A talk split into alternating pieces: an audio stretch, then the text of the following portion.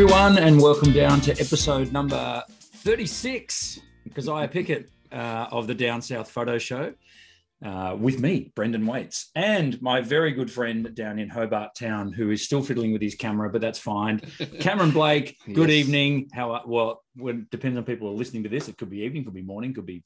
Hi, Cam. How are you? Good early afternoon, Brendan. How are you today? Not bad. Yeah, I am. thank you. I am stuffing around with my camera because I didn't charge my webcam camera today and it's got 16% back on it. We've had a chat pre recording to think, "Hmm, I don't Yeah. think it's going to work. So I'm going off the webcam of the laptop and I'm playing around with different lights and I've got everything going on here. So Well, I'm just happy that it's not me having technical difficulties, and I shouldn't jinx it because it could happen yet. it's amazing that you're in 16 by 9 two weeks in a row. Uh, t- t- two out of three weeks. We uh, would That's like incredible. to apologise for having a week off last week. Mm. Um, things got a little bit out of control. We couldn't kind of the planets couldn't align for us to get No. a time unless we wanted to record at three a.m., which neither of us did want to. So I was happy to, but you, you aren't as committed to this show as I am, I don't think. this is one hundred percent true. um, and yeah, so we had to have a week off. Um, Yep. busy, busy with camera and photo, and yes. Busy, busy with uh, life in general. I guess there's just so Yeah. much going on at the moment. Uh, a lot of catching up to do, but we will get hopefully into a bit more of a regular schedule. Uh, Yes. Save for the fact that you're off on the overland track next week. No, no, the schedule is going to be up up that creek without a paddle because I reckon we're going to have almost another week off, or we get really creative and do another another recording before I go somewhere. Yes, I think that is probably a good idea. So we Yeah. might we might uh, surprise everyone and still do an episode next week when Cam is nowhere to be seen, but that's okay. Yes, that's Um, let's go with uh, our backgrounds. You have Yeah. you can you tell me and the listeners. yes, uh, for those at home who can't see or in the car or on your podcast, I have a nice little picture of the Nothofagus. Car, what is it? Nothofagus gunnii is the fagus plant. Nothofagus. Um, is it Cunny or gun? Uh, there's one of them. There's Cunningham eye and there's Gun eye. Now, Okay. I've, I've totally stuffed this up, but I reckon it's We're going to take your word for it. we're going to have a word. Anyway, it's called Fagus. It's a beautiful tree. Um, and it's a little tree that grows high up in the alpine regions of Tassie. Um, but it actually changes color. Uh, it's Australia's only winter deciduous tree. So it's actually quite a unique tree. Only found in Tasmania, not found on any other speck of the earth. Um, but it goes through this really amazing color transformation as most autumn leaves do. Uh, but this one is a winter deciduous tree. So it finishes its cycle in winter, not in autumn. Um, but these little branches behind us here and, and leaves here are only about the size of your little thumbnail uh, or your, your little fingernail. They're tiny little leaves, but they've got these little crimple cut designs and they've got these beautiful uh, um, detail to them. So they're really popular. People travel from all over Australia, sometimes all over the world to come and see the changing of the fagus. Uh, so yeah, it's pretty cool. But it is the Nothofagus gunnii, G U N N I I. Um, it's an amazing little creature of a plant. It's like a little rock crawler as well, but it just makes really cool photos. So this was taken up in the Mount Field National Park uh, about a week ago. Uh, Very yeah. cool. And- No, I and- like it. I feel like I'm parachuting out with your background. Well, it's funny because we didn't coordinate this, but our backgrounds have got similar color palettes to them, and yet They they they couldn't be any more different. Um, so That's right. I have got a bird's eye view of the um, uh, the Barwon Heads bridges, so which is quite close to where I live, which is great. A very very cool subject for me to go out and photograph. It's Yeah. uh, I'm forever um, I like the forever uh, out there. I like the splitting in half diagonal line there. Yeah, yeah. And um, this was done in the absolute height of summer and at midday. So it was basically sun straight down. So it eliminated Yeah. a lot of the shadows, as you yeah, can see, Yeah, and uh, gave some nuts color uh, in the water. yeah. The Uh, color so in the water is incredible. Yeah, it took all the glare and stuff off the water so you could see the beautiful blue, clear. I mean, you'd think you're in the Whitsundays or somewhere, but you're here in He, here's sunny a, Victoria. here's a blast from the past for you. I don't, this is re- really random as we do on this show. So, did you, did you ever have a Commodore 64? Com- Uh, I didn't because we didn't have any money, but my mate did. Right. So whoever had a Commodore 64 computer system, there was Yes. a game on that called BMX Bandit. Oh, And it used to be a bird's eye view, exactly like your thing. And this little guy would be riding his bike, wobbling his head, and you'd have to go around all these bushes. And it looked Yeah. like that. You used to go bridges Oh, and rivers and stuff like that. So Yep. that, that's like a 4K version of what the Commodore 64 used to be. So Wow. but but it's just cool how that bird's eye view gives you a completely different take on everything. It's, it's absolutely with the drone my favorite uh, way to take photos, just looking Yeah. straight down on stuff because uh, it's a it's a clean and new perspective which Yeah. has no horizon. So Yeah. I kind of like Oh, that. yeah, I've never actually thought about that. That's right. Um, I'm probably going to cough a few times through this. I have a cold. It COVID. is not. It is not COVID. I have tested negative to a couple of rat tests. So, uh, and I'm also drinking orange and carrot and ginger juice. So, um, trying to trying to keep my energy levels up because I have got a round of golf coming up. But anyway, that's another story. Um, The I'd like to talk a little Show. bit. not true. Uh, I'd like to talk a little bit about uh, the Glyn Lavender interview uh, Yes. that we had uh, now going back two weeks ago. Um, we got some really nice feedback uh, through uh, comments below and social media and stuff. Um, I, I found it a really interesting interview. He's such a he's such an interesting guy, and his approach to photography, um, uh, his self-deprecating nature for a start really comes through strong. yeah. Uh, he's a bloody good photographer. There's no Yeah. question about that. And he Yeah. he is so modest. Um, he, he just doesn't. He, I don't know. It's funny the value that he puts on his images is completely different to what other people do. So Yeah, it's it's uh, it was a great and like I said, it's always great to catch up with Glyn and like I said, we you and I know him very well. Yeah. Um, but it's it's always funny to see and, and having done that workshop with him in uh, Cradle Mountain that time, he had some regular customers of his and I had some regular customers of mine. And within the first hour or two of us being on this workshop, I had my customers going to me. He's like, "Is he always like this? Like, is this what he's like all the time?" is this I'm what like, he's going to be like for the next this- few days? this is what he's going to be like for the weekend. And, and the rest of his customers are like, oh, this is just typical Glenn. You know, this is Yeah. what he's like. So Yeah. he is, um, he's definitely a unique character in a, in a very, very good way. Um, and I must admit, I, I, I re-listened to that episode because, you know, when we record these, we don't always, you don't always take it in, like you're thinking of the next question or, you know, sort of concentrate on things. And I went back and listened and it was actually really beautiful to listen to about, like I said, how he sort of just talks down his output. You know, it's more about the reason as to why and the experience of getting the photo and, you know, what that means to him as opposed to getting any sort of accolades or, you know, comments or feedback on his images. And I thought that's in this day and age where everything's about ego and, you know, likes and followers and all that kind of stuff. Uh, don't forget to like and subscribe our show. Um, it, it was really nice, a beautiful change to hear someone who just like, you know, I do it for the love of doing it. Um, it's not for anything other than that. Uh, and I think that's a rare thing these days. So I, I thought that was a really good takeaway from that. Yeah, absolutely. No, I, I enjoyed it. It was it was good, and and as I say, the feedback's been so positive.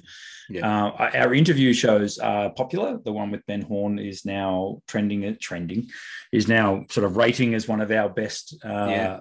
Most listened to shows, which is cool. Yeah, cool. So we will keep the interviews coming. Um, we have a guest lined up for next month. We are working on a guest for this month, so we will. Uh, yeah, we'll keep that coming. It's it's really. I, I think it's good because it sort of. Uh, gives us a point of difference and something else we can Yeah. talk about, and also uh, hopefully introduces our listeners to some more good Yeah. photography.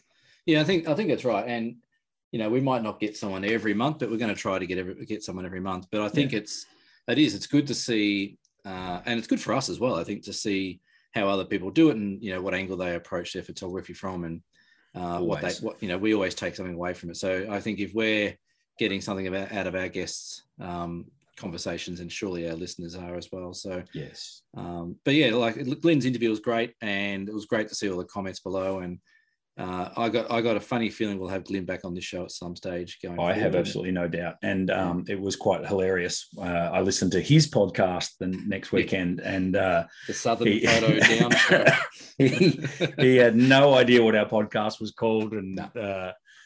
Uh, but I, I think you could it secretly came through that he enjoyed himself on the show. So that was good. And I know he's watching. G'day, Glenn. He's Um, not watching. now in my show notes, Cam, there's a uh, I've bumped this up slightly higher. There was a special mention you wanted to talk about. Uh, some, Yeah. some news about some Tasmanian fauna. Yeah, absolutely. So I mentioned in passing, might have been the last episode, that there, there was something happening that I'd, I'd been out on a trip down to the southwest, down to Melaleuca, on my southwest camp trip with some customers. And while we were down there, we just happened to coincide, nothing to do with the genius of me organizing the trip at the right time, completely nothing to do with me. Um, but we just happened to be down there when the orange bellied parrots were you know, starting to migrate. They actually migrate back up to Victoria at your way, I believe, Brendan.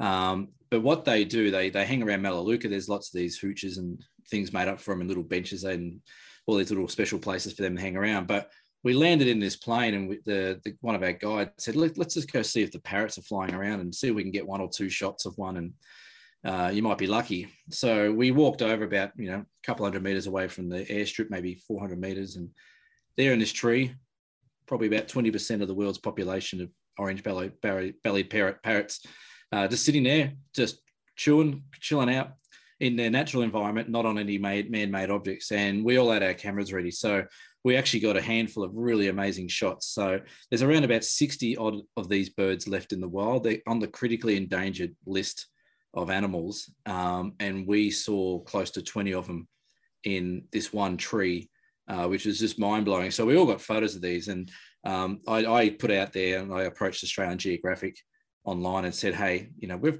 just captured some pretty amazing shots of these critically endangered animals. Uh, is is there a chance you want to share this with your audience? And they've actually just shared it this week on their social media platform. I think they're going to put a little article in one of the mag- in one of the episodes or one of the um, editions of the, the magazine. Put a link below if people want. We will put a link below. Social and, media sharing of that. Yeah, and if Brendan's got the capability, we might chuck up a couple of shots of what we got. Um, but it was just amazing to see. You know, if you think about it, there's you know, sixty of these animals, maybe 75 or 70, 60, whatever it might be in, in the world. And we had a, a vast majority of them sitting in a tree in front of us, yeah. just waiting to be photographed. So um, we started off the workshop like that. And we also got some of them on the way back through the air airstrip area as well. But yeah, it was just really cool. And I thought it's a really, it's a good feel, a feel good story. They're actually increasing in numbers. Uh, they're migrating. They've come back with more numbers this year, and so that their, their program and the volunteers that do a great job about uh, trying to increase their numbers is working. Mm-hmm. Um, and now we've got the photographic evidence to see that they are healthy and um, in full flight, pun intended. And how um, coincidental is it that uh, only two years ago they were here in Ocean Grove? Yes. yeah. Um, so that, and this is actually a known uh, passageway on their migration is through Ocean Grove, which That's is right. Uh, yeah. also very cool. So hopefully I'll get an opportunity to have a crack at them myself at some point. That'd be pretty pretty cool. Yeah, and they are one thing. Like I've I've been down to the Melaleuca a few times, and I've seen a couple of them fly, fly across. Someone goes, I think there's one. I'm like, what? You know, what, what was that? Is that? so they're, they're really, really flighty and quick, and they don't stand still for very long. But they they literally just flew in a flock and just landed in this tree and just yep. sat there for 10, 15 minutes. They knew you were coming, mate. Well, and we all had our big, you know, telephoto lenses on that we were going to use for shooting uh, sea eagles and things later on. And we all just sat there and snap, snap, snap. And the guides are like, I don't know what to say. I've never seen this before. I've never seen so many in one spot before. Yeah. Um, so yeah, a really good feel good story. And um, like I said, they would have they would have said our job here is done. They were, they were pretty happy about it, and, and and all the customers that I had were, all like, oh. So you, you see these all the time? Like, no, no, uh, no. So even one of my customers today, I think I put up a photo of about 10 in there. And she's like, but I saw 15 of them. I've got a photo of 15. So it's almost like this trade off about how many yeah, we saw. Yeah, but yeah. Uh, just, just a lovely thing to see. Um, you know, in, in a, a, complex and crazy world we live in, it was just lovely to see that this critically endangered animal is actually coming back strong. So yeah, I'm, I, I think I get this. I've got this right that the numbers are actually building again. Yes, they are. Yeah, which is incredible to think that you just said there's what 70 80 of them now yeah and they've built so there was yeah bloody hell it would have yeah, uh, yeah they would have talk about critically critically endangered yeah well one of the guides like we were sitting there and we all had our cameras out and then there was like like i said there's probably about 15 or so on the tree and i knew in the back of my head the numbers roughly how many there were in the world and I turned around to Callum, who was our guide, and I'm looking at him and he's looking at me. And we're both doing the maths in our head. It's like, yeah. is that 20% or 60? and then he's like, that's about 20% of the world population right there. We're like, holy shit. Yeah, that's that's pretty and amazing. and everyone's just got their cameras up, snap, snap, snap, snap, snap. And um, yeah. yeah. it was incredible. And then they flew around and it was beautiful to watch. But um, mm. so yeah, I thought, you know, it's a really good thing, you know, especially with landscape photography you know, always be ready. You know, we were not expecting to see them down there. We maybe tried to see one or two. Um, we went down there for a completely different reason. So um, if you're going to a location to, to, shoot and you may not have been there before, make sure you do some good research about what else is there. And uh, you might get lucky. You might, you know, you might get the oh. Black Panther out the back of Victoria that's hanging so around. Bonus hot tip for you: do a bit of research on your area, particularly when it comes to wildlife, because yeah. uh, you just never know. No, that's right. You don't. So yeah, yeah that's my that's my feel good story for the, the episode right there. Um, so that's your feel good story. Uh, it's all about Cam this weekend, this week on the Down South Photo No, Show. Um, you had a little issue as well this week. Uh, Yeah, maybe. Uh, okay. Yeah, no, I have had an issue. Totally had an issue. Um, I lost a bit of camera equipment on this week, and this photo that's my background is the very, very last photo taken on my nice 90 mil lens uh, with a macro adapter on it. Uh, so when I was taking this photo, I had my my, funnily enough, my daughter's name is Autumn, hence the the season. Um, she was out there with me. We had a father daughter day out taking some photos and taking. She had a little iPad and a little camera she was taking photos with. And we do this photo. Took the photo. I'm like, yep. She's like, Dad, can we go? Let's go. You know. I said, yep. Let's uh, let's get moving. Packed up all my equipment. Got back in the car. Drove down this mountain. We stopped on the way a few times. Got an ice cream on the way home. I get home, unpack the gear, and I'm like, where the hell is that 90 mil lens? I've got the macro adapter for it. So where's the lens? I'm like, God, I've left it up there. This is, you know, we're, we're 1100 meters above sea level in the Alpine region. I'm like, oh God. And I back in my head, I'm like, well, that's not a bad thing because not many people go where this spot is. So it's not a very popular spot to visit. Um, so I went back up the next day and I went up again. I've been up three or four times this week and completely retraced my steps. It's about an hour from Hobart. I've spent a lot of time in my car. I can't find it. It's disappeared, or I've either left it somewhere and someone's picked it up. The, the the park rangers haven't seen it. The police haven't seen it. It's not on eBay. It's not on marketplace. It's not anywhere. So it's either fell fell down a little nook and cranny. It's not a big lens, but yes. Uh, so this may this this photo behind me may be invaluable. It may be the very last photo taken on that lens. It's a lovely, lovely lens, and it's a shame to lose it. But uh, It is. So these are the perils of being the landscape photographer. So the lesson out of that, there's a couple of lessons out of this one. Here's some other hot tips. Yes. One, don't lose stuff. Make sure you double, just double check and make sure you've got everything. And I, I'm usually meticulous with pack, packing up my gear and making sure I've got everything. And I usually know where everything is, but uh, I just got distracted maybe on this one. And two, make sure your gear is insured, um, and Ah, make sure yes. it's make sure it's not insured just for your house. Uh, a lot of household insurances will allow you to insure outside your boundaries of your house. Uh, I, I run a business and we've got to have business insurance and public liability insurance. So that's all covered under that. So I'll get I'll get my money, so to speak, back for this lens and you know be able to replace it. Um, but there'd be nothing worse than losing an, a valuable lens and not having it insured. Um, so there, and it's not expensive to insure your gear. Um, and I believe some house and contents you can actually extend that to being outside of your house or off your property. Um, it's a small bit of small peace of mind for what could easily happen. So if you are at Mount Field, is that where you were? Mount Field National Park. If you're in Mount Field National Park and you find a 90 millimeter macro Olympus lens, No, it's, not Cameron's. It's not an Olympus lens. Oh, sorry, what lens was it? It's a Leica lens, Oh, sorry. which Hen- makes it even story. it makes it even more. You lost a. Leica lens? Yep. I thought it was your 90 mil Olympus. My goodness. No. The, okay, so this thing's worth a bit of money. yeah, it's about a three and a half thousand dollar lens. Hence the multiple trips back to go. If you found this lens, uh, there's a I- if- reward on offer. if you if you find this lens, uh, and I, it, it is, I've lost it somewhere at Mount Field, uh, around the Lake Fenton region. okay. One down. If you find that lens, I will personally give you a signed, framed, sixteen by twenty photo of behind me. I'll give you. I'll give you mm-hmm. one of the photos in there, but you Alright. have to give me the lens back. I'm on my way. anyway, so that was a crappy start to the end of the weekend. But you know what? Like I've, I've been thinking about it. I've been racking my brain, and you know, I, I'm one of those people that just can't stop until I figure something out. Yep. And even Autumn, my daughter, is like, Dad, I- I'm pretty sure you had it here, and we're working together and trying to solve the mystery. But I'm not that disappointed about the lens, and and the reason I'm not is because I went out with her and we had a really good time. We saw some fungi, we saw some fagus, we saw some beautiful gum trees, we saw some beautiful autumn poplars on the way home through the Derwent Valley. We had a really lovely day. So, you know, for the sake of losing a $3,000 lens versus spending an entire day with my daughter doing what I love and, you know, showing her what I love, um, it's, a, it's not a big loss. It's a no-brainer. Yeah. So- Material goods, mate. Um, now, as normal, we, we just segue beautifully on the Down South Photo Show. Um, our main topic for discussion this week uh, is we want to encourage kids to get into photography. Uh, We we, want to talk about encouraging kids to get into photography. And Cam and I are both quite experienced because we're both photographers and we both have kids. We, we, Um, we are qualified for this topic. We are. I've often thought about running um, kids only workshops, particularly. The other reason we're talking about this now is, of course, it's school holidays. And Yes. I know we're going to have some mums and dads listening who uh, might be wanting to um, sort out something for their scratching kids at to the do. walls by day three. what do I do? Yeah, and Yeah. and I'm going to start with what Cam brought up already, and that is um, there's no shame in gear. Um, use whatever camera Yeah. you've got available, and if that is an iPad, if that is an iPhone, then or a Samsung or whatever, if it's any any digital camera whatsoever, Yeah. uh, encourage your kids to get out and.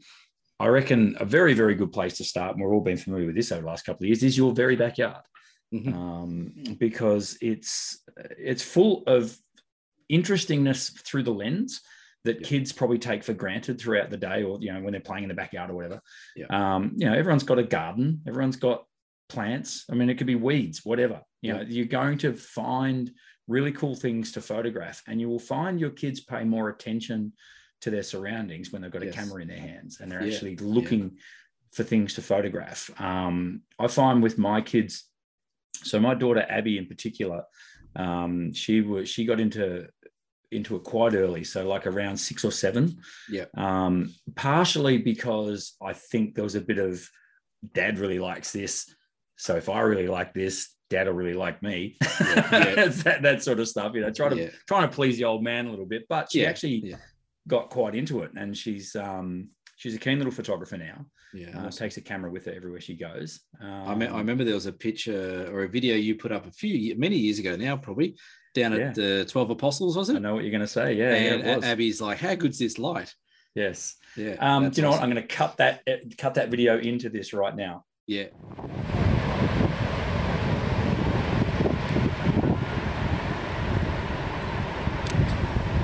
Gee, that light is getting so good. What's that? The light is getting so good. Right.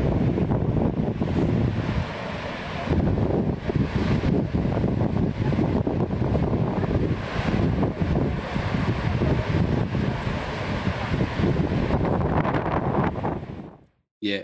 No, you won't. There, there you go. No, I did. I did. I wasn't there. See, it was there. It did happen.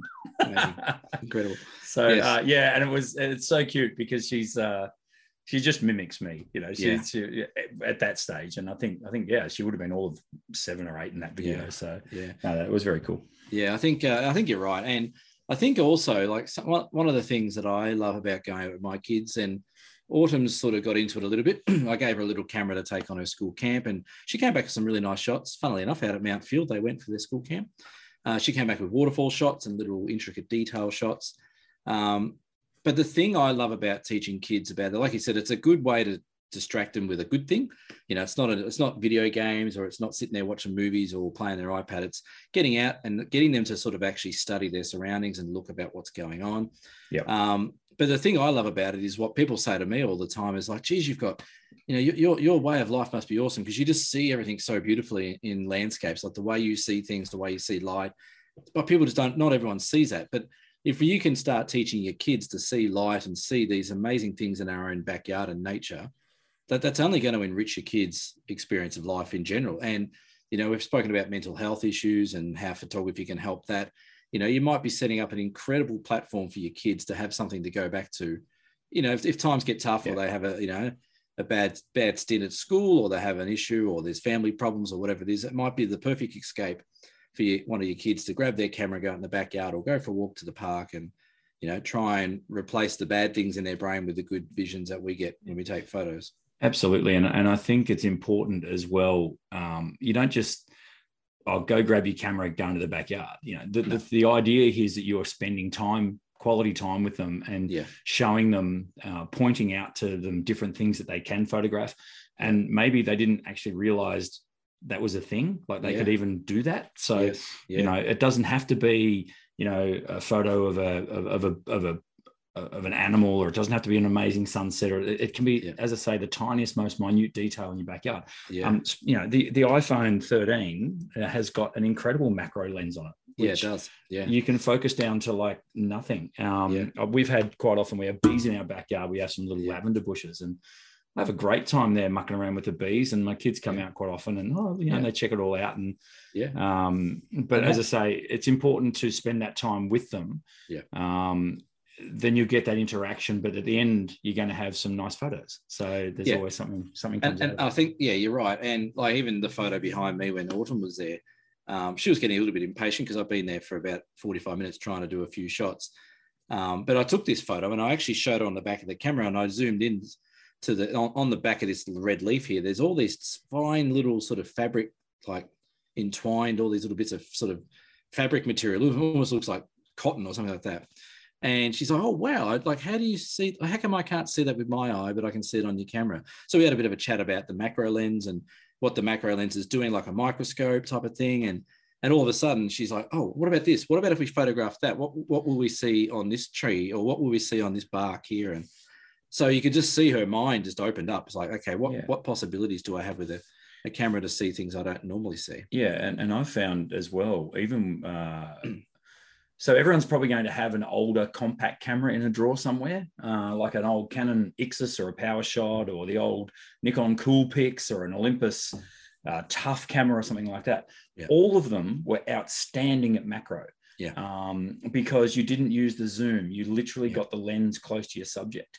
And once you show kids that and they start using it, as you say, like a microscope, and they'll get up close to ants Yeah. or spiders, Yeah. or they'll find the flowers or the bees and all that sort of stuff. Yeah. Um, it really opens their mind up to the Yeah. world around them, but also to photography in the broader sense as well. It does. And I did something else the other day with my kids. Um, we did some little portraits. I think it might have been when they started this year of school. So, you know, you take a photo of your kids at the start of school. And Yep. and I thought as I as I was taking these photos of them, they were, trying to look all proper and you know neat and smiley. And I'm like, okay, that's life. Let's do, let's do some silly faces and stuff like that.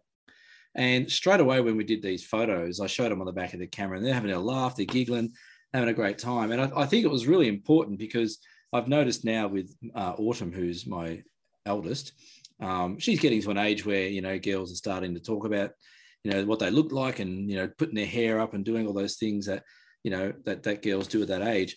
But I've already noticed that she seems to be not so much concerned about her, what she looks like, or she's not worried that you know she's not smiling like this or she's pulling a funny face that. I think I think there's a great lesson there that especially with young girls as well, if you've got them, you know, get them to be funny in front of the camera and and you know sort of not take themselves too seriously in front of the camera. And I think that'll actually work in, in a benefit later on where they don't seem to worry about what they look like to everyone else, as long as they're happy and having fun, which is all you want your kids to do. Um, and we do it all the time. They, they get their iPads out and they're always doing silly faces and sending it to my mum on Facebook or, or whatever. And, you know, there's there's none of this posing or none of this sort of looking like a Barbie doll type of thing. It's all natural, candid, having fun as a kid as you should. And Yeah. I think that's one way you can always encourage your kids to, you know, let's do some portrait shots of mummy and daddy and be silly. Yeah, and, and it's it's funny because it sort of brings to light a little bit about like when I do uh, photography workshops, in particular my entry level workshop. It sort of taught me that I, I'm I'm sort of doing it ass about a little bit insofar as I get people to come into my into a workshop like a, a classroom environment, if you like, yeah, and we start talking about we start layering the um, you know the way your camera operates, the physics behind photography, and all that sort Yeah. of stuff. yeah, yeah. Whereas with a kid, that they don't care about that No, stuff, and nor do they right. need to know about that stuff. That's right. Yeah, Straight away, you're showing them composition immediately. Yeah. You sh- you know you're showing that like so. Uh, my son, who's who, we've got a couple of chickens, and uh, my son's hilarious. He loves them. He loves. And the other day, he had my massive. Um, I've got a 150 to 600 zoom lens, and he, you know, he he was zooming right in on the chickens, and I was showing him showing him how to use the autofocus on the camera yeah, and he kept taking photos and he said oh these aren't as good as your photos dad and i said well what what do you think we can do to improve it and he sort of racking his brain i said here try this try putting your subject not in the middle yeah. so yeah. just a, just the, the classic a real simple you know Yeah. the the uh, the rule of thirds you know put your subject off onto one side Yeah. and he did that and his eyes lit up like he was just he's you could Yeah. see he was like dad why is that a better photo and you know what i couldn't actually give him an honest answer i don't Yeah. actually know why it works Yeah. and i think it's got to do with our relationship with negative space and things Yeah, like that in a photo and Yeah. yeah, we could get right into if we wanted to. But um, Yeah, yeah. it was cool that he you could see the penny drop, and you could see that actually no, that's that's that actually looks a lot better. Um, My dad, you know, my dad's a genius. he doesn't think that this little kid, he's 13, he beats me at chess every second night. It's doing my head in. It's- yeah. Is- anyway, is that- that's, is that's that- another is that before- story. Is that before or after he gets off his Hugh Hefner couch? oh my goodness. Yeah. So school holidays and uh, he, he likes just lazing around, but uh, Yeah. he's a 13 year old boy. What are you going to do? exactly. Well, it's funny you say that as well. Like I think, you know, encouraging kids to get into photography is an amazing thing. And I, I you know, I've been shooting for 20 odd years. You've been shooting probably just as much, if not longer. 150. 150 years. I wasn't going to say it, but um, but I can guarantee the people out there that are listening that if you get your camera out and go out to your backyard or out to your local park or go for a walk through your local nature reserve and let you let your kid play around with the camera and have a bit of a chat like we've been talking about, I'm guaranteeing you that you will learn just as much from what they do with the camera as what you what you show them because I, I've taken my daughter out and she's taken photos with the little camera I've given her and they just see things. They see things that, you know, it's almost like what we say about, hey, don't forget to put your tripod up higher or down lower. Well, your kid's already down lower because they're generally smaller than you. They see things at, at you know, the four foot level, not the six foot level or five foot, something like me. So, you know, don't don't think of it as just a one way thing where, oh, I'm just going to teach my kid how to take photos and really have a good time with them. Make it interactive between the two of you because, you know, even, even set some little challenges like, okay, for the next five minutes, I want you to go shoot X, Y, and Z, and I'll go shoot X, Y, and Z, and we'll compare what photos we have at the end. Like you can really make some nice little games out of it, um, and I guarantee you they'll, they'll teach you something about what to look for um, just as much as you will them. Yeah, yeah. Um, during lockdown, um, one of our school, uh, the kids' school, uh, one of their projects was photography. They um, they were encouraging their kids to you know take some Mm. photos. So um, we stayed within our five kilometer radius, but we went out to the Barwon Heads Bridge right behind me. In fact, we went to that very spot just off to the side of the bridge there at sunset Beautiful. and got an absolutely gorgeous sunset and and there was the appreciation for the photography from my daughter sure but there was also this because i've seen a million sunsets i sort of knew what was coming you can you Yeah. can look at the cloud height and you can say okay well we're going to get some color out of this or we're not and what you know and i said to my daughter i said oh this this will be really colorful abby and within sort of a few minutes you could see she was getting impatient and way you know i said Yeah. well this is the thing you've got to it's all about the patience now you've got to Yeah. let the light come to you Yeah. and we and we got into a really it was like a really good conversation about you know the physics behind it and okay so the, the clouds are this high so they're going to reflect this sort of color and this is where the sun's going all that sort of stuff Yeah. and lo and behold the sky just lit up with this gorgeous sunset and um you know she just had a at that point i think she was just shooting with an old panasonic lumix of mine like a travel Yeah. zoom camera Yeah. uh, that that had the panoramic format, uh, panoramic Yeah, yeah, mode on yeah, it. You know, yeah, where you yeah. literally push the button and point it across. the- You know, it's got and uh, yeah, again, it was one of those. It was one of the really nice moments where you know she had a an appreciation for the art of photography, but she more than that had appreciation for her surroundings. Yeah. And since then, you can you can see if we go camping or we go out anywhere, you can she communicates on a slightly different level uh, Yeah. and probably interacts more with her environment. Yeah. I, I think. Um, Well, I'd like to uh, think yeah, that the, the, the, the photography had had played a big part in that. So, yeah. and now she's shooting film because all these, you know, hipster teenagers love shooting film, film. Yeah. Yeah. and she's got a, a brand new appreciation for it because I make her pay for that Yeah, processing. so, Yeah. Now, how do, how do you like photography now? yeah, that's right. So, you know, Costing you a fortune. she's still Um, got her phone, but you know, she she gets that camera out and she loves Yeah. the the tactile nature of shooting film as well, even though she was never brought up with it. Yeah, which is awesome. Yeah, we went out the other day. Actually, that this the day before we went out to Mount Field, um, because they've been cooped up because we had COVID in our household and I was in the swag for a while, and um, so when they finally got out, I said, "Oh, I said to Lisa, I said, "No, you, you you- you're still feel a bit under the weather. I'm going to take Autumn out.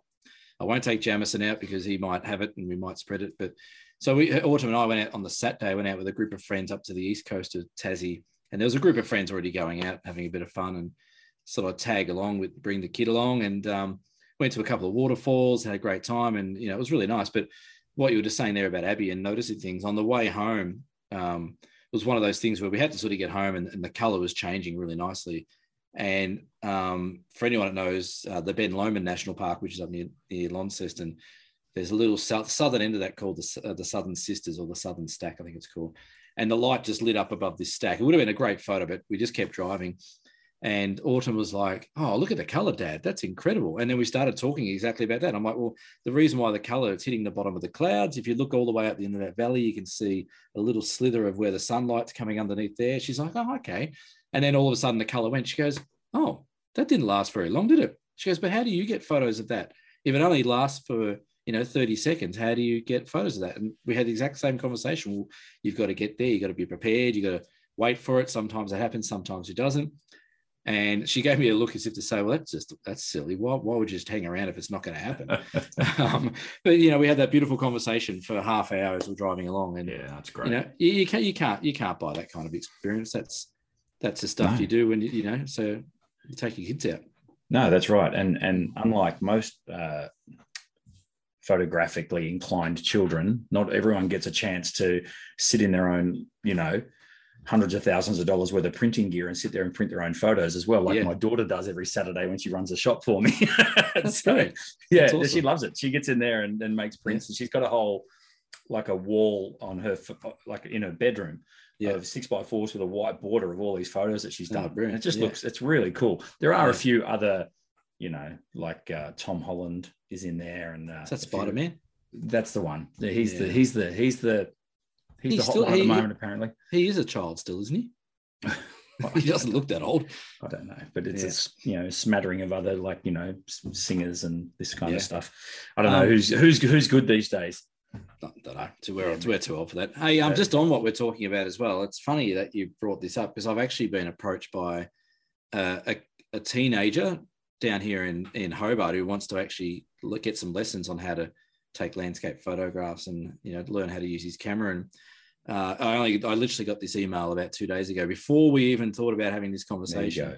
Um, Serendipity. it is. Uh, so we've set up that he wants to do a session every fortnight for an hour after school. Uh, we'll try and squeeze it in where I can, and his mum's going to come along and you know supervise as well. Um, that is one sort of disclaimer I will put out there as well. If you are going to do any working with kids, make sure you have a working with kids license, which I do. Yes. Yeah, me make- too. yeah, make, make, sure you have that license and make sure it's valid.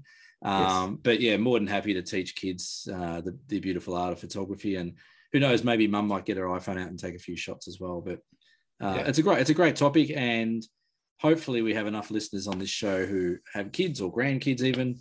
Uh, you know, if you've got the grandkids for the holidays and you got your own old camera or you got a camera at home, you know, fill in a day, go out and take some photos somewhere. Yeah, and, and don't be afraid to show them the ropes, as I Mm. say, on their iPad or their phone, or, Yeah, or if you're going right. to loan them your phone or whatever. It's- Yeah. It doesn't have to be an SLR. It doesn't have to be a compact camera. Just a phone No. will, will be totally fine because you can show you can give them the uh, all the pointers they need on any any camera.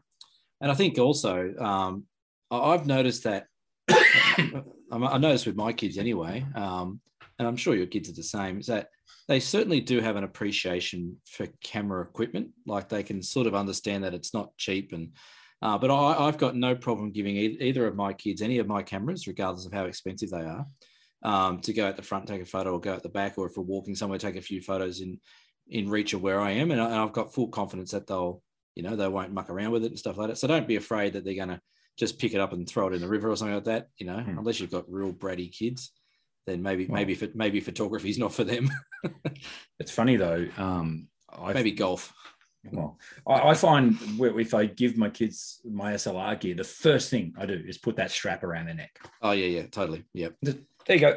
Yeah, and it's like, oh, and it's like, oh, you know, it's not like you're trying to make them look like a real photographer. So you're trying to save your gear because Yeah, that it. tiny bit of material saves you a lot of heartache. It does absolutely So- Yeah, I mean, it doesn't. You know, you don't have to be nine years old to lose a three and a half thousand dollar lens. Um, so moving right along, right yeah next topic uh, it's Dear Cam. after you've just thrown me under the bus Yeah, sure It's it's Dear Cam. Uh, dear. oh, hang on. Let me just get to the right spot here. yeah make sure you re- read the right question Correct, because we've got a couple, but we're going to we're going to hold one over for Yeah. uh, for next week. Uh, this is from listener Mel, who is an avid listener. G'day, Mel. G'day, Mel. He gets he gets a shout out every second or third episode. he he pretty he's pretty much like a silent crew of this show. I actually spoke to Mel on the phone the other day. Lovely conversation with Mel, He's, and he's a gem of a man. he's a, he's a gem of a man. So he's a He- he- avid listener, and he'd be vying with a couple of others, but I reckon he'd be pretty close to your number one ticket holder. So um, He's, he's got to be in the top three. Something. Okay, we'll be in top three. We've only got three followers, but that's he's in True, and and that's you and me and And Mel. him. So So really, we're not, what's what's the point of doing this show?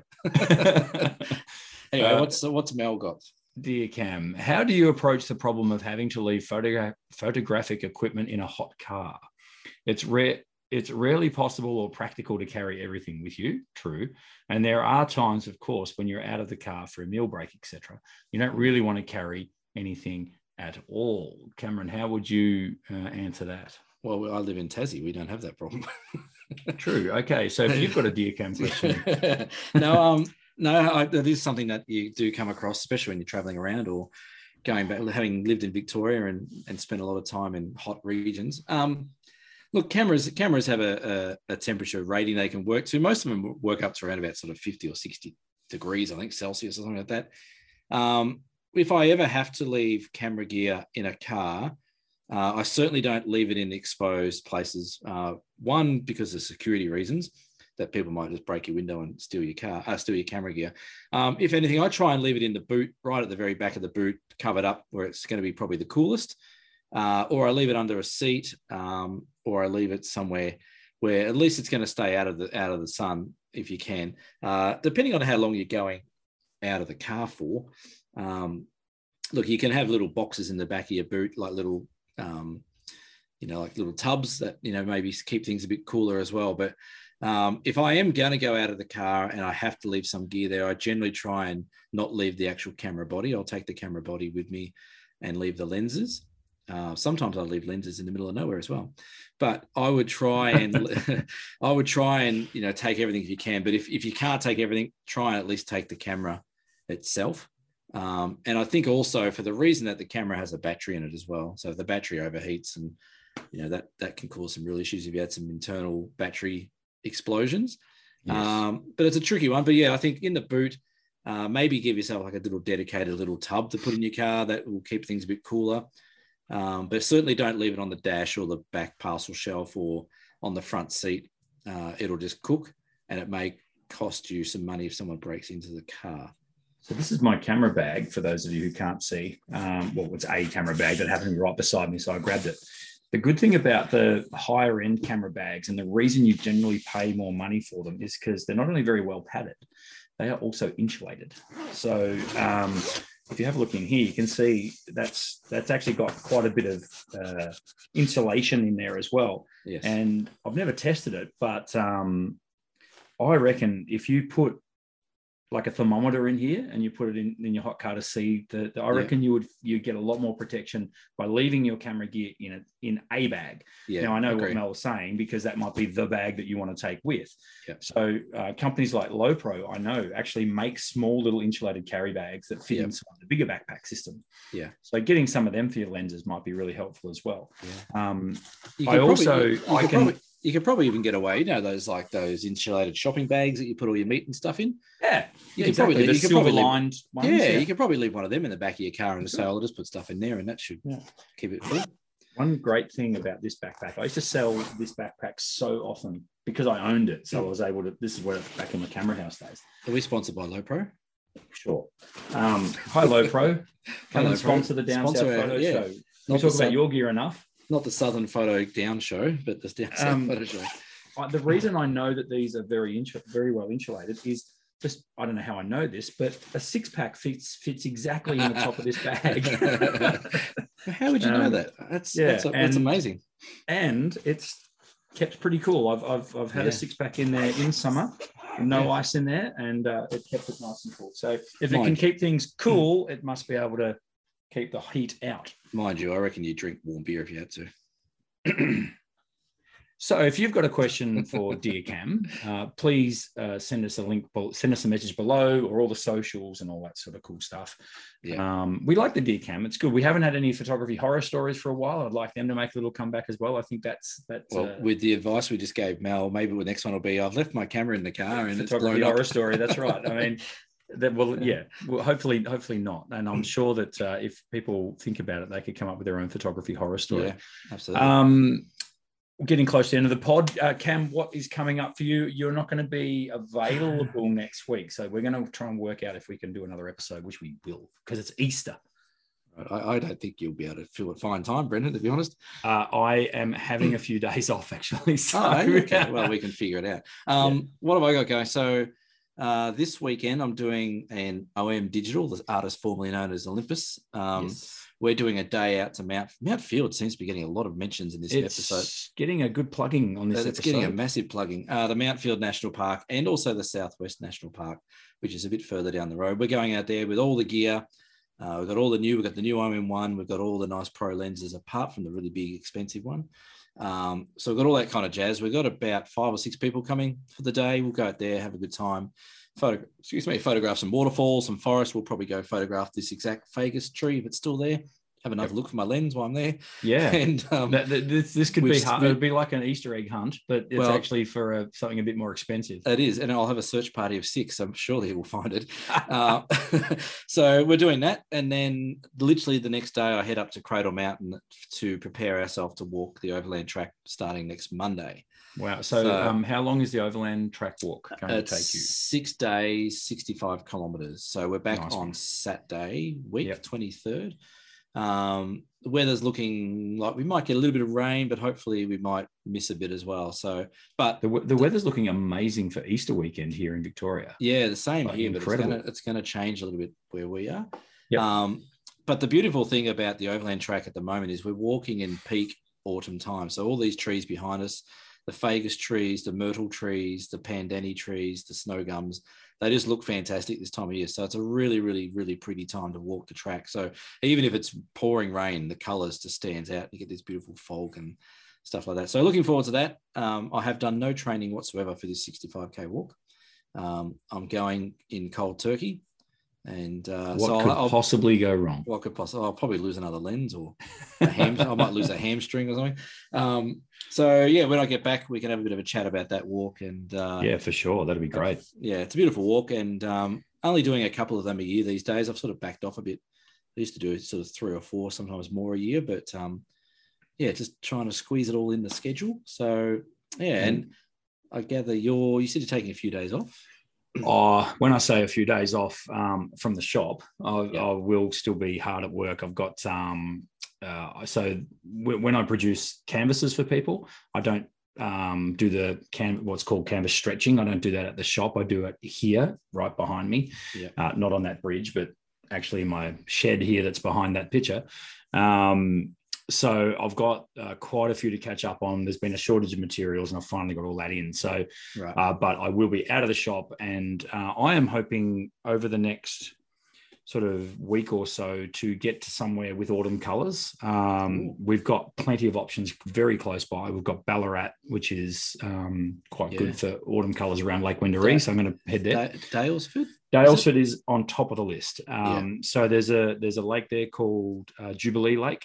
Yes, uh, which is quite famous for its uh, autumn yeah. colours. So I'm hoping I might be able to get a night out in the swag. Um, so I'm up there to shoot the sunrise, uh, sleep in the back of the van for a night, and actually do something I've wanted to do for ages now, like literally three years now, is photograph some autumn colors again. Because the last time I did it was 2018 in Bright. So you're, you're the only landscape photographer I know that doesn't take any landscape landscape photographs. Correct. That's right. I, have I've actually toyed with the idea, and, and you you'll laugh. Uh, I've toyed with the idea of actually deleting my entire back catalog, like just getting rid of it. Even the Jesus Rue. No, there, there's some some things that some things you just can't. No. Yes. yes. Um, just to make me go out and take four more photos. I know that sounds really drastic. Why don't, why don't you put them on a hard it, drive and then send them to me, and I'll keep them down here so you can't see them. I don't know. Maybe maybe I can say, okay, these are, this is the last one I'll ever sell. I might keep them still, but I'll, I yeah. won't put them up. You know, it's it's just... it's an interesting topic you say there about uh, back catalogs, and I've had this conversation with Tom Putt, uh, world famous. Well, he'll tell you he's world famous. Avid listener. No, he's not. He's, he, he, he, would not be listening to this because his his ego could not fit in our little podcast. Oh no, we might have to have him on the show. Maybe. Hi, Tom. Never met you, but you I, I, you seem like a lovely guy. He's not. He's a, he's a douche. He's fine. Okay. Um, so anyway, he, he he lives in Mornington, but I had a chat with him at the BFOP festival a couple of years ago, and we had the exact same uh, conversation about, you know, we've got thousands of these photos. What are we doing with them? Like, what's the point? And we both said at one stage, pretty sure we both said that, you know, we should just start again. Just go Yeah. back and revisit all these spots and just Yep. try and recapture them again. Yep. Pro- probably going to get them better than what we did last time. But I, I would I would challenge you as well to say that you're never going to get a kangaroo jumping across a lake ever again. No. Um, so there's some things that you cannot repli- replicate or go back and try and Yeah. improve. Some things Yeah. are just moments in time you can't do anything about. So No, no, that's right. I, I, just think I, I almost need that that kind of kick in the butt to, you Yeah. know, for something like drastic to happen to to get me because I am so tied up in the business side of things, which is great, and I'm very appreciative that I get to, uh, you know, make my living in the world of photography. It's it's Yeah. that's pretty cool. Yeah, Uh, but there's only so many photos of grandma's dead cat that you can print before you before you go mental. So uh, I got to got to get back out there, and I love what- what- photographing in the Just- winter. just curious. Just curious. What what paper do you use to print Grandma's Dead Cat? Is there a special gloss or Uh, matte? Or, yes, I've got the, I've got the I've got the dead cat paper. Here you go. You Uh, can- if you love if you love winter, why don't you get your ass on the boat and come down here for a long weekend, yes, and I'll and I will take you places. a long weekend. All right, let's make it happen. You you we'll we'll, we'll talk Fly off down, about this. Don't worry about don't worry about the boat. You said Fly on the down. boat. Well, don't don't worry about the boat. Just fly down. It's quicker. Okay. Well, you've got a car. You can come and get me. Yeah, yeah. I've got a forward drive. We can go. I can get you lost anywhere. All right, let's do it. We'll go. I'll, we'll, I've got a good feeling about your lens. I reckon it's going to turn up. I haven't. I've I've looked absolutely everywhere. I've No, retraced you, my steps. no, you haven't because I- I it's still out there because you haven't found it. So you haven't looked everywhere. I, I really have. Like I, I went. I've looked down all these nooks and crannies. I've walked the track five times, and I've walked it Mm. at snail pace, looking everywhere. I I think. In the, in the back of my head, I can even tell you what I had for lunch that day. I can tell you what I was Yeah, wearing. yeah, yeah. But I reckon when I got back to the car, I had they're in a little leather case, and I reckon I put that leather case on the back canopy of my car near the back door as I was doing Right. stuff.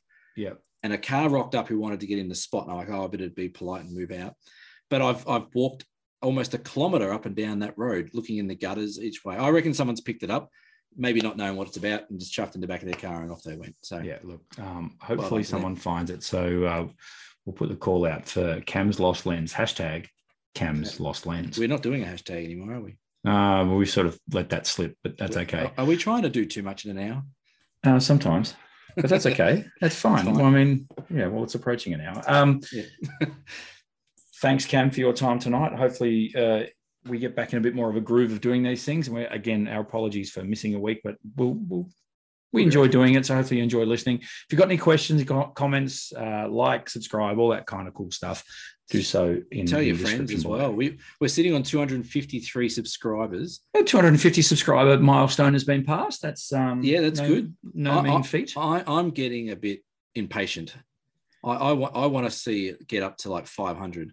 Well, they say the first thousand is the hardest. So well, um, we, every, everyone here, everyone who listens, all our legendary listeners, all have people that they crap on about photography about, and they go, "Oh, if only there was a podcast we could listen to." Tell them about this one. You know, Yes. let them know about this podcast. Send them the link. Send them the Yeah. podcast link. Uh, send them the YouTube link. yeah, if you've them- got any, them- if you've got any workshop questions, if you've got any topic uh, suggestions, by all means, hit us up. We'll happily uh, happily talk about. it. We want to be the, want to make this as interactive as possible. Yes. Anyway, Uh, so thanks for listening to episode 36 of the Down South Photo Show. We will catch you guys very soon. unless Cam's got anything else. No, I think I'm done. I'm. st- You've got me. You got me depressed about my lens again. Sorry. in, in the back of my head, I'm thinking, did I check everywhere? There's surely there's a spot. No, no, there's somewhere. That lens is Mm. somewhere. I don't know. We will see you for episode 37 next week. Cheers, guys. See you guys. Bye. Yeah, I've got no idea where that lens is. it's gone.